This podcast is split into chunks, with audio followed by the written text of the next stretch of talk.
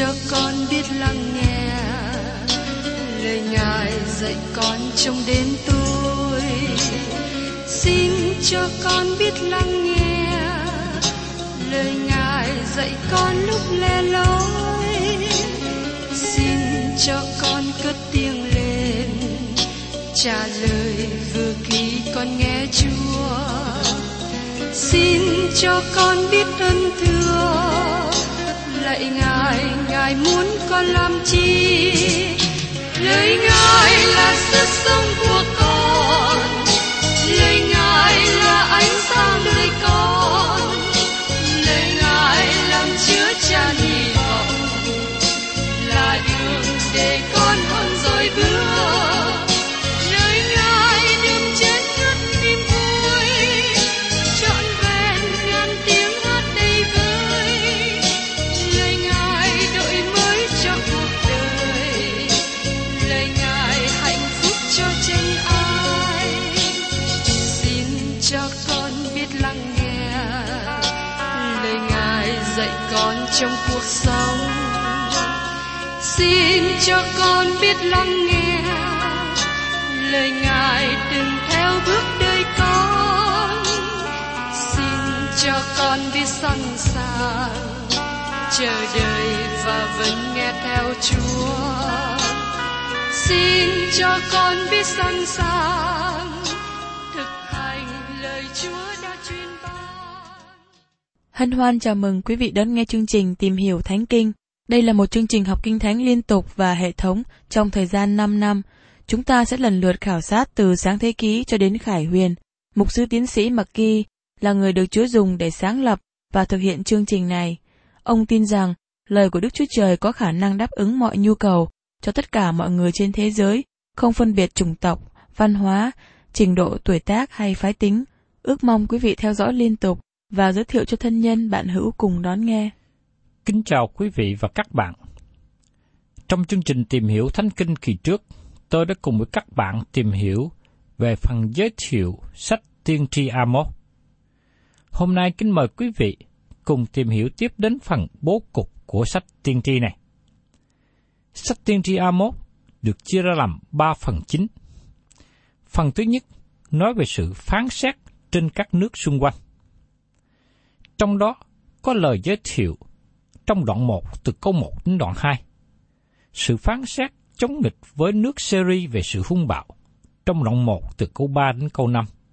Sự phán xét chống nghịch với Philistin vì bắt người làm nô lệ. Đoạn một từ câu sáu đến câu tám.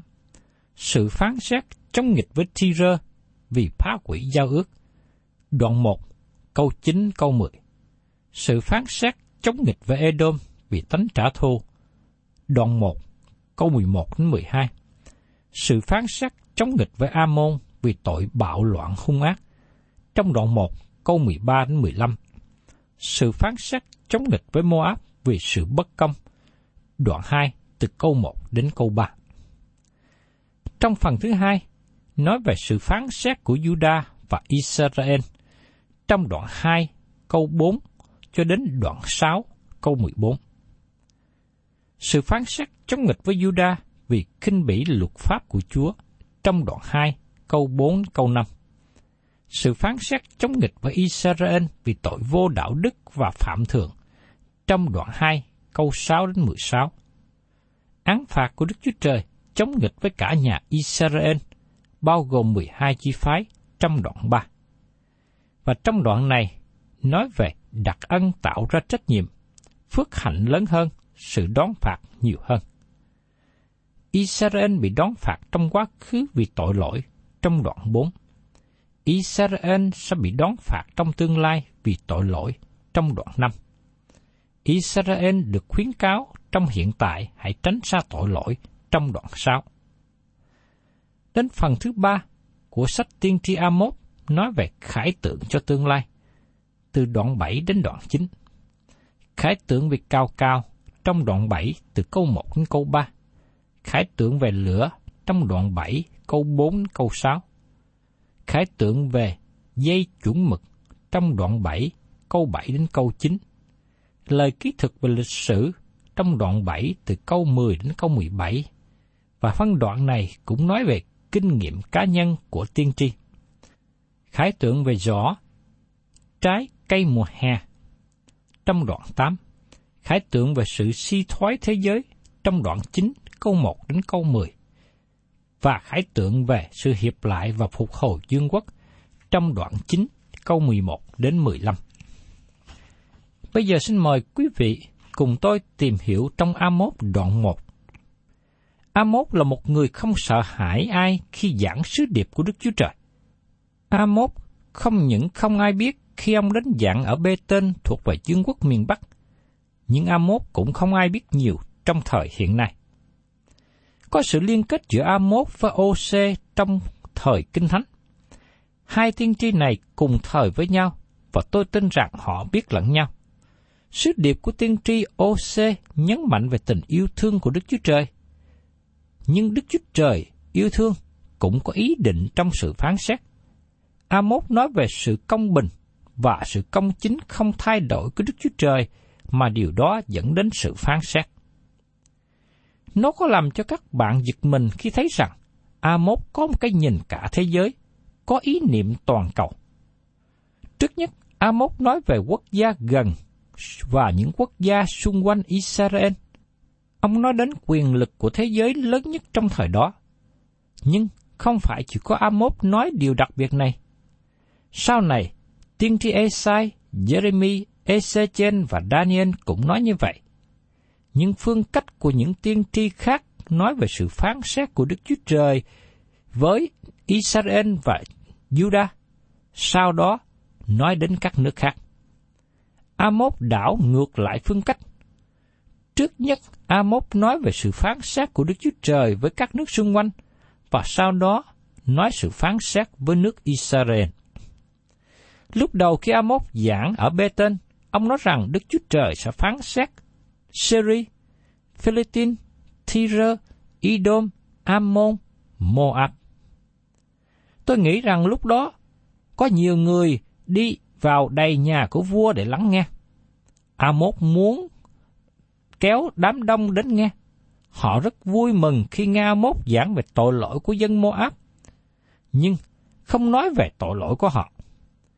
Cũng giống như ngày hôm nay có nhiều người thích giảng về tội lỗi của dân Moab hay của những người khác, nhưng khi người giảng đề cập về tội lỗi của hội chúng, người giảng gặp khó khăn ngay.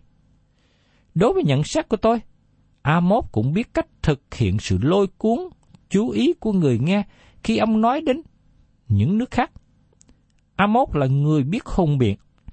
Dẫu rằng A-mốt là một người giảng đến từ vùng thôn quê xa xôi, nhưng A-mốt biết dùng lời, biết phương cách để nói. Tôi nhận thấy rằng A-mốt là một người giảng lớn lao. Mời quý vị cùng xem trong A-mốt đoạn một câu một. Lời của A-mốt, người trong bọn chăn ở Thê-cô-a, là lời đã được soi dẫn cho người về Israel đang thời Ô-sê, vua Judah, và đang thời Jeroboam, con trai Giô-ách, vua Israel, hai năm trước cơn động đất. A-mốt thi hành chức vụ trong thời của vua Jeroboam. Đây là Jeroboam thứ nhì. Hai năm trước cơn động đất được đề cập ở đây. Nạn động đất này được đề cập bởi tiên tri Sa-ri gần hai trăm năm sau đó. Theo sử gia Josaphat, nạn động đất này xảy ra trong thời của vua Ô-sê. Chi tiết quan trọng này giúp cho chúng ta thấy rằng A-mốt đồng thời với tiên tri Ô-sê. Ông là một trong những tiên tri đầu tiên nói tiên tri cho vương quốc miền Bắc ở Israel. Và tiếp đến trong A-mốt đoạn một câu hai. Người nói rằng, Đức Giê-hô-va sẽ gầm thét từ Siôn, Ngài làm cho vang tiếng mình ra từ Giê-ru-sa-lem. Những đồng cỏ của kẻ chăn chiên sẽ thảm sầu, chót núi Cạt-mên sẽ khô héo. Người nói rằng, Đức Giê-hô-va sẽ gầm thét từ Siôn. Lời nói này theo lối nói biểu tượng và ngôn ngữ hùng biện. Các bạn có thể nhớ lại rằng, tiên tri Giô-ên thường diễn đạt như thế. Nó nói đến sự gầm thét của sư tử khi chụp mồi. Và tôi tin rằng đây là phương cách mạnh mẽ mà A-mốt bắt đầu sứ điệp. Lời giảng này nói về sự phán xét của Đức Chúa Trời đến với những quốc gia xung quanh. Những đồng cỏ của kẻ chăn chiên sẽ sầu thảm, núi Cạt-mên sẽ khô héo. Rõ ràng hạn hán và đói kém sẽ đến trên xứ này, và sự đói kém này lan tràn cả khu vực. Giờ đây, chúng ta bắt đầu lời tiên tri nói về sự phán xét của Đức Chúa Trời đến trên các quốc gia xung quanh Israel. A-mốt cho chúng ta tầm nhìn cả thế giới. Lời của Đức Chúa Trời trong Cựu Ước cho chúng ta biết rằng Đức Chúa Trời không phải chỉ là Đức Chúa Trời của dân Israel, nhưng Ngài cũng là Đức Chúa Trời của dân ngoại. Trong Kinh Thánh Tân Ước, sứ đồ Phao-lô nói rất rõ về đề tài này. Đức Chúa Trời phán xét các quốc gia. Dầu rằng trong ngày hôm nay chúng ta sống trong ân điển và Đức Chúa Trời có mục tiêu lớn, đó là kêu gọi ra một dân tộc cho danh của Ngài. Điều đó không có nghĩa rằng Ngài rút tay Ngài lại khỏi các vấn đề của thế giới này. Đức Chúa Trời vẫn còn hành động trong sự phán xét các nước của thế giới, và sách A-mốt này có một sứ điệp lớn lao theo chiều hướng này. Quốc gia đầu tiên mà chúng ta suy nghĩ đến đó là Sy-ri, và thủ đô của nó là Damascus. Chúng ta nghe lời của Đức Chúa Trời nói về sự phán xét chống nghịch lại với Sy-ri bởi vì cớ sự hung bạo của họ. Trong A-mốt, đoạn một, câu ba. Đức Giê-hô-va phán như vậy: bởi cớ tội ác của Damascus đến gấp ba gấp bốn lần, nên ta không xây bỏ án phạt khỏi nó, vì chúng nó đã lấy đồ đập lúa bằng sắt mà đập Ga-la-át. Lời của A-mốt nói, bởi cớ tội ác Đa-mách đến gấp ba gấp bốn lần. A-mốt không có cố gắng cho chúng ta một danh sách về tội lỗi của họ. Ông có thể nói, không phải ba tội, bốn tội, năm tội hay sáu tội, nhưng rất nhiều tội. Nói một cách khác, chán tội lỗi của họ đã đầy trọn, vì thế không còn gì cầm giữ sự phán xét của Đức Chúa Trời sẽ xảy đến trên Syria. Vì chúng nó đã lấy đồ đập lúa bằng sắt mà đập Ga-la-át. Đây là tội lỗi mà Syria đã phạm, và tội lỗi này mà họ bị phán xét. Cây đập lúa bằng sắt mà người Syria dùng để đập vào thân thể của người Ga-la-át. Chúng ta cùng nghe lời kỹ thuật ở trong sách Các Vua thứ nhì đoạn mười, câu ba mươi hai đến ba mươi ba.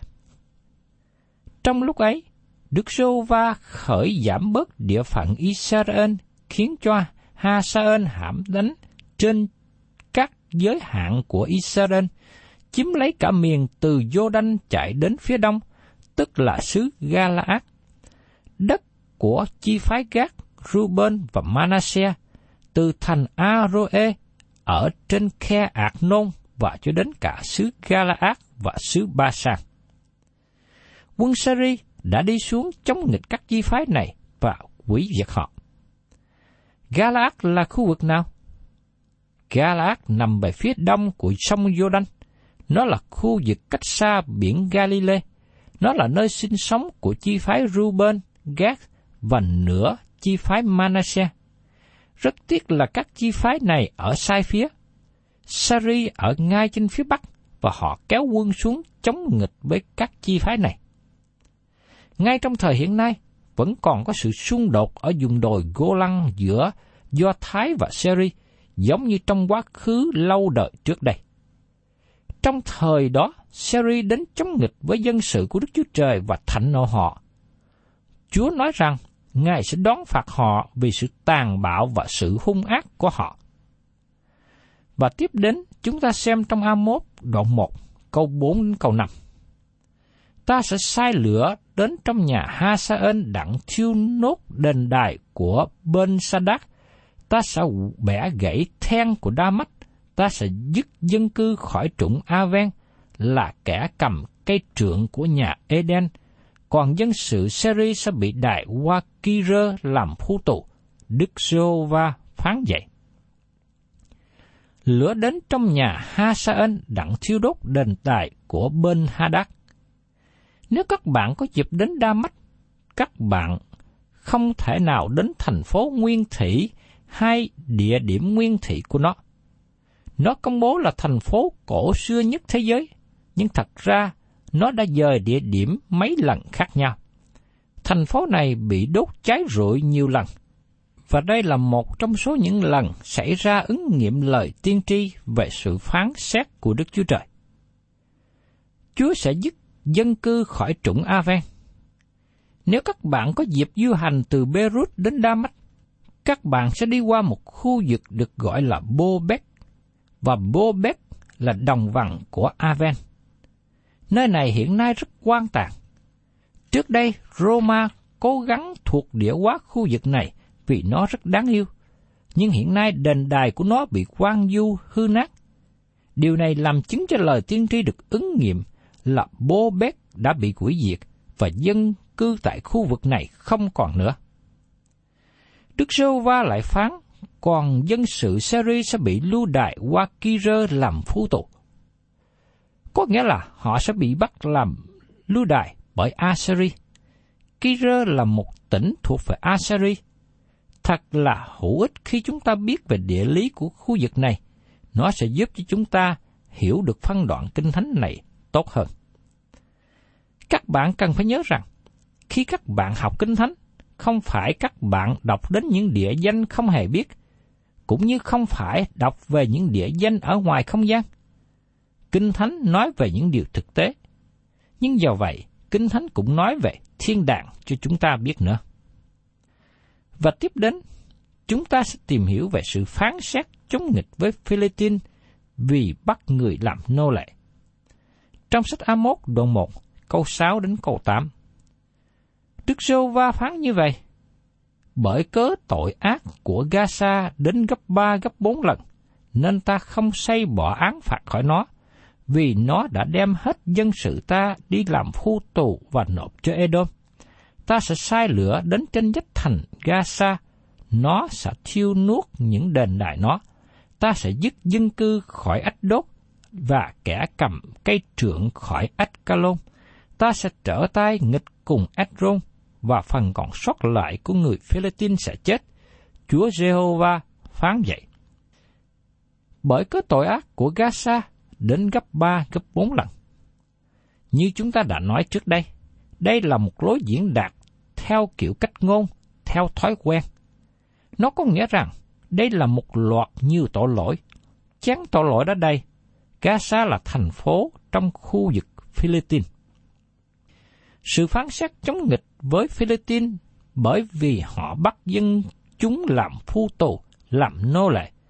Họ đã bắt một số người Israel và bán họ làm nô lệ ở Edom và Phoenicia, tức là Ti-rơ. Người Phoenicia là người buôn bán nô lệ rất nhiều. Họ bán những người bị bắt trong chiến trận thành người nô lệ. Họ bán những người này khắp cả khu vực biển Địa Trung Hải. Bởi thế Đức Chúa Trời nói rằng, Ngài sẽ phán xét Philistin. Một điều thích thú cho chúng ta biết rằng, ngày nay khu vực này được gọi là Gaza. Khu vực này thuộc về người Ả Rập, và chúng ta biết rằng người Do Thái gặp khó khăn với người Ả Rập trong khu vực này. Do vậy, khu vực Ách-đốt và Át-ca-lôn vẫn còn trong Do Thái. Ngày nay chúng ta thấy Ách-đốt là một khu vực lọc dầu rất lớn, và một hải cảng mới được xây dựng tại đó. Nó sẽ trở nên một hải cảng quan trọng hơn cả Haifa. Tôi nghĩ rằng nó là một địa điểm tốt hơn Haifa. Còn Át-ca-lôn nằm ngay phía nam của Ách-đốt. Tại đó các bạn vẫn còn thấy phần sót lại của đền thờ Dagon, nơi mà Samson bị bắt, và tất cả những nơi này được xác định một cách rõ ràng. Xin chúng ta cùng xem đối chiếu ở trong sách Các Quan Xét đoạn mười sáu. Sự phán xét của Đức Chúa Trời đến những nơi này đúng như những gì đã được nói.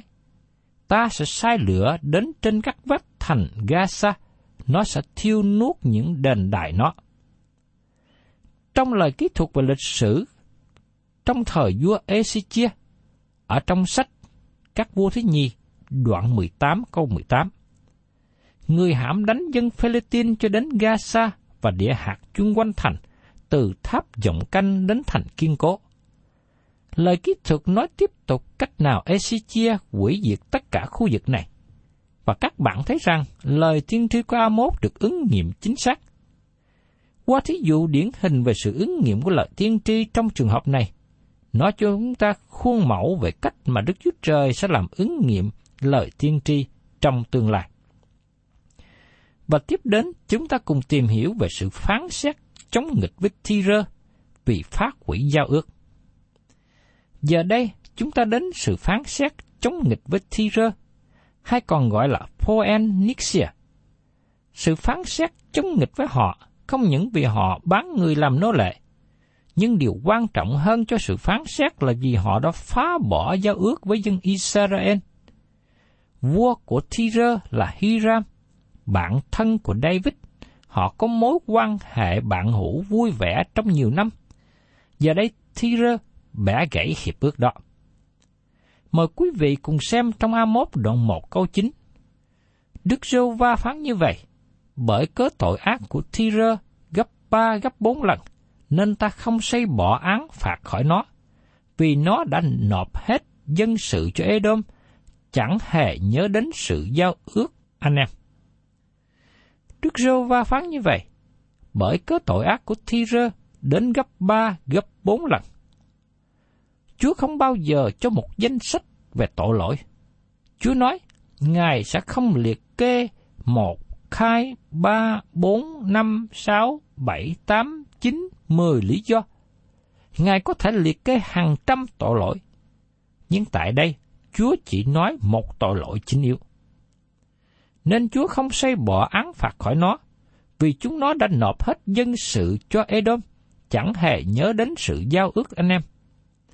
Nói một cách rõ hơn, bởi vì họ bẻ gãy giao ước với dân Israel. Và trong A-mốt, đoạn một câu mười nói tiếp, ta sẽ sai lửa đến trên vách thành Ti-rơ, nó sẽ thiêu nốt những đền đài nó. Trước nhất, người Asiri đến chống nghịch với Ti-rơ và họ không thể chiếm thành phố này. Sau đó có một câu hỏi, không biết là người Canh Đê dưới thời của Nebuchadnezzar có đến chiếm được thành phố này hay không? Do vậy, có sự xác nhận là Nebuchadnezzar đã dùng quân đội đẩy người Ti-rơ ra ngoài đảo cách bờ biển nửa dặm. Ti-rơ là thành phố lớn của người Phoenicia.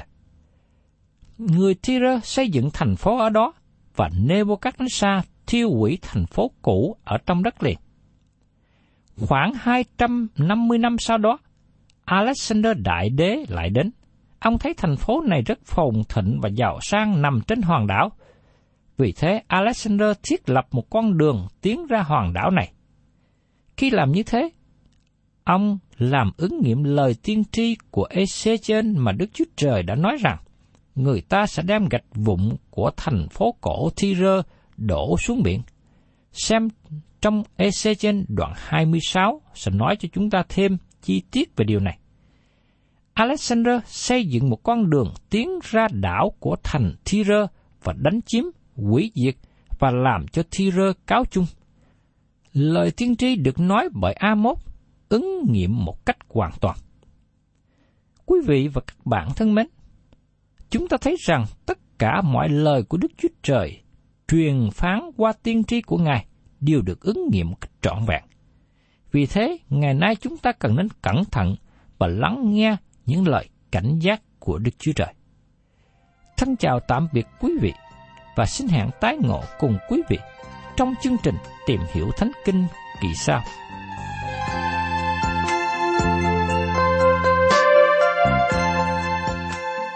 Cảm ơn quý vị đã đón nghe chương trình Tìm Hiểu Thánh Kinh.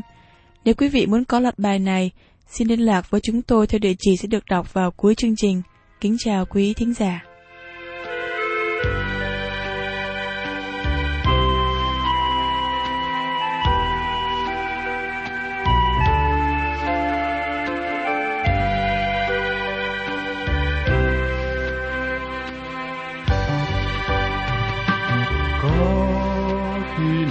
Tôi nhớ Chúa xưa chết trên thập hình, bao tội tôi chất lên Ngài. Chúa không hề nao núng với tôi, Chúa gieo thân mình. Ôi tình yêu quá tuyệt vời, cớ sao người trong quên tình yêu Giê-xu yêu dấu. Tình ấy tôi nào dám quên, tâm tư ngỡ như bay ngang liền bay theo gió. Có khi nào đơn chiếc Giê-xu thường đi bên tôi, Chúa hằng chăm sóc tôi, sao mà chăm quên. Giê-xu Ngài yêu tôi mãi, tình đó khi nào có phai, suy tư suốt cả đêm ngày tình yêu Chúa tôi.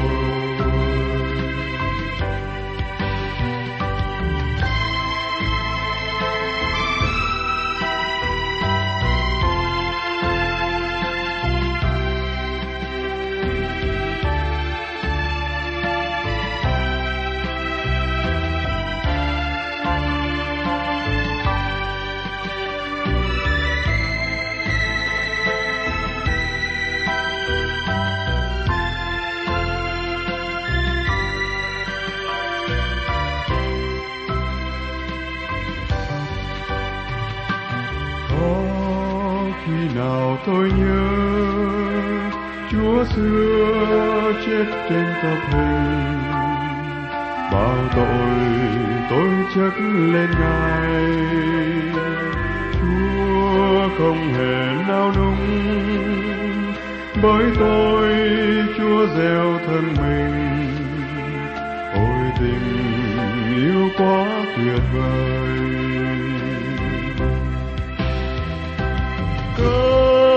sao người trong quên tình yêu Giê-xu yêu dấu. Tình ấy tôi nào dám quên, tâm tư ngỡ như mây ngàn liền bay theo gió. Có khi nào đơn chiếc Giê-xu thường đi bên tôi, Chúa hằng chăm sóc tôi, sao mà chẳng quên. Giê-xu Ngài yêu tôi mãi, tình đó khi nào có phai, suy tư suốt cả đêm ngày tình yêu Chúa tôi.